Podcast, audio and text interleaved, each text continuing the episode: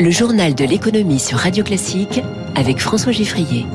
Avec Ophi Asset Management, leader en gestion ISR. Ophi Asset Management et votre épargne prend soin de vous.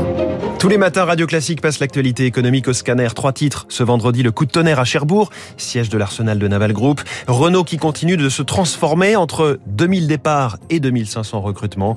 Et puis, joyeux anniversaire TGV, 40 ans. Ça se fête avec des rames futuristes bientôt sur les rails. Dans 5 minutes, le Focus Echo de Radio Classique. On va dresser le bilan économique d'Angela Merkel. 16 ans au pouvoir. Alexis Karklins marchait dans ce studio à 7h moins le quart. Radio Classique.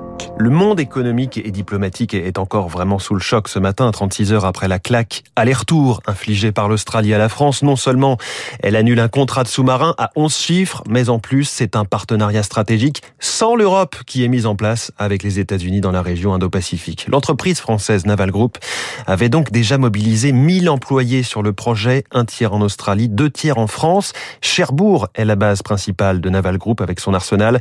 Benoît Arrivé est le maire de Cherbourg. Il espère que la bonne santé de l'entreprise lui permettra de tenir le choc. On l'a vécu comme un coup de poignard de l'Australie. Aujourd'hui, le Cotentin et la ville de Cherbourg en Cotentin, on a la chance de connaître une belle embellie économique sur l'ensemble des secteurs. On a 5000 offres d'emploi en CDI non pourvues. Quand vous rajoutez également la bonne santé de Naval Group sur les autres programmes, je pense notamment aux sous-marins français en construction actuellement, et puis bien sûr au futur programme sous-marin troisième génération, euh, j'espère que l'on pourra trouver une solution qui vont permettre de venir euh, tempérer euh, cette crise et de trouver des solutions euh, pour les 400 salariés euh, concernés. Benoît arrivé, joint par Eric Cuoche pour Radio Classique. Marks Spencer ferme plus de la moitié de ses magasins en France, 11 établissements sur les 20 qui lui restaient.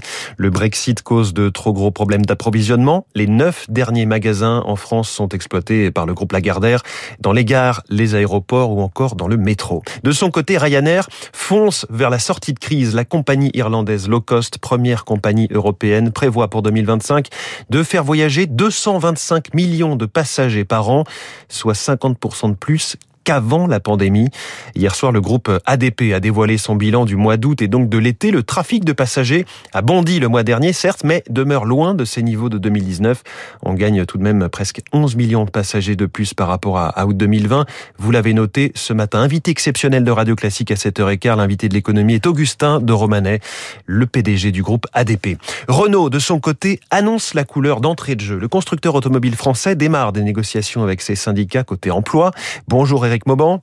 Bonjour François, bonjour à tous. Les premières annonces tombées hier soir, Renault recrute d'un côté mais souhaite des départs de l'autre. Voilà, il s'agit de mettre les effectifs de Renault en ordre de bataille pour affronter les défis de demain, en particulier celui de la voiture électrique. Le constructeur envisage la production en France de neuf nouveaux véhicules à l'horizon 2025, dont une majorité 100% électrique.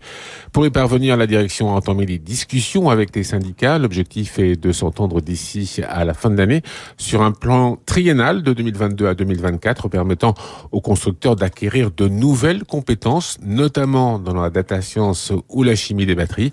Un virage que les syndicats voient plutôt d'un bon œil. Il est prévu un plan de départ volontaire, mais également de nombreuses reconversions et formations sur l'ensemble des métiers.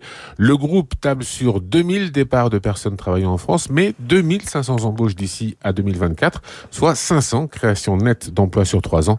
Renault veut désormais s'appuyer sur des technologies d'avenir pour positionner la France au cœur de ses activités industrielles et de recherche et développement. Merci Eric Mauban en direct pour Radio Classique. Pas de crise de la quarantaine pour le TGV. Il y a les projets de nouvelles lignes Bordeaux-Toulouse, Marseille-Nice, Montpellier-Perpignan. Et il y a cette maquette d'une nouvelle rame qui sera dévoilée ce matin à Paris-Gare de Lyon sous les yeux d'Emmanuel Macron.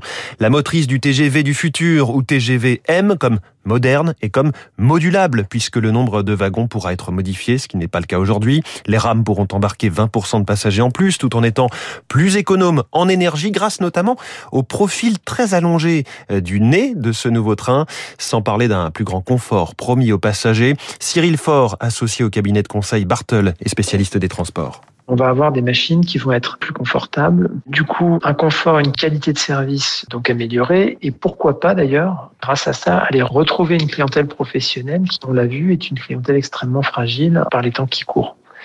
D'ailleurs, c'est une des grandes difficultés du TGV en ce moment, c'est de remettre la main sur cette clientèle qui l'a un petit peu boudé. Là, on peut imaginer que grâce à cette flotte, on arrive à mettre en place des standards de maintenance plus poussés, plus optimum, et donc des coûts de maintenance qui sont moindres. Et ça, c'est aussi un des points forts. Le TGV du futur dont la SNCF a commandé 100 rames, les premières sont attendues en 2024. Emmanuel Macron en gare donc ce matin et en quasi meeting hier, non pas pour le lieu, la mutualité à Paris où il avait lancé son parti En Marche en 2016, mais pour les accents de campagne de son discours hier face au congrès des entreprises de proximité, l'UDP. Vous représentez le fil rouge de mon engagement, leur a-t-il dit, le mérite, le travail, la prise de risque et la volonté.